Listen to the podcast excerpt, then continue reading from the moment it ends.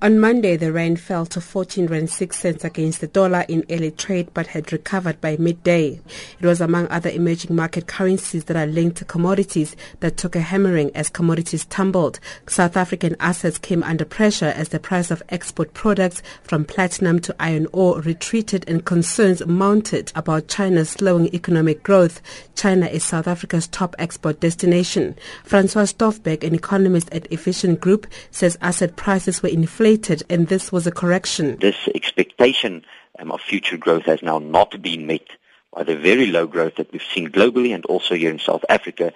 This adjustment now, downward adjustment by the markets to more realistic expectations, is why we've seen the soar and the fall of the rand and, of course, the depreciated asset prices. After what some have termed a Black Monday, it seems South Africa's central bank went into panic mode, issuing a statement that had many analysts puzzled. The bank said while it is committed to the exchange rate being determined by market forces, it could consider intervening to support the rand and reduce volatility. Economic analyst Lumkile Mundi says the sub-statement was driven by panic. I think it's driven by panic. You know, when there is overreaction in markets, we need central banks to be much more calmer, particularly given the information that they have. Remember, about three weeks ago, when they hiked interest rates, they were acting preemptively, given the information they had about the situation in the U S. But what exactly is wrong with pegging the rand? This would mean that the central bank would, on a daily basis, set a reference rate, a midpoint around which the currency would be allowed to trade, just like China has done.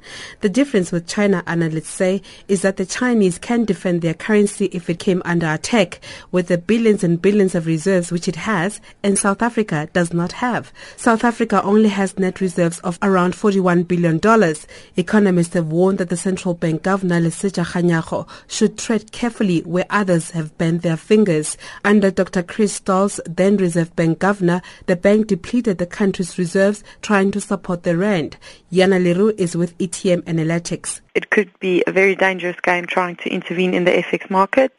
Uh, back in nineteen ninety-eight, the Reserve Bank essentially wiped out all reserves in an attempt to provide support to the rand, and it failed to provide the currency with the strength um, or to stem a sell-off in the currency. Mundi says it would be sad for the central bank to intervene. South Africa has learned its lessons very hard around when you intervene, given your low base of foreign reserves, which South Africa continues to, when you compare it to the other BRICS partners. It will really be a sad situation if the central bank had to intervene in the currency market, having paid severely in the past for doing exactly that. Leroux says the comments may be the bank's verbal intervention to try and soothe the market over what is happening with the currency.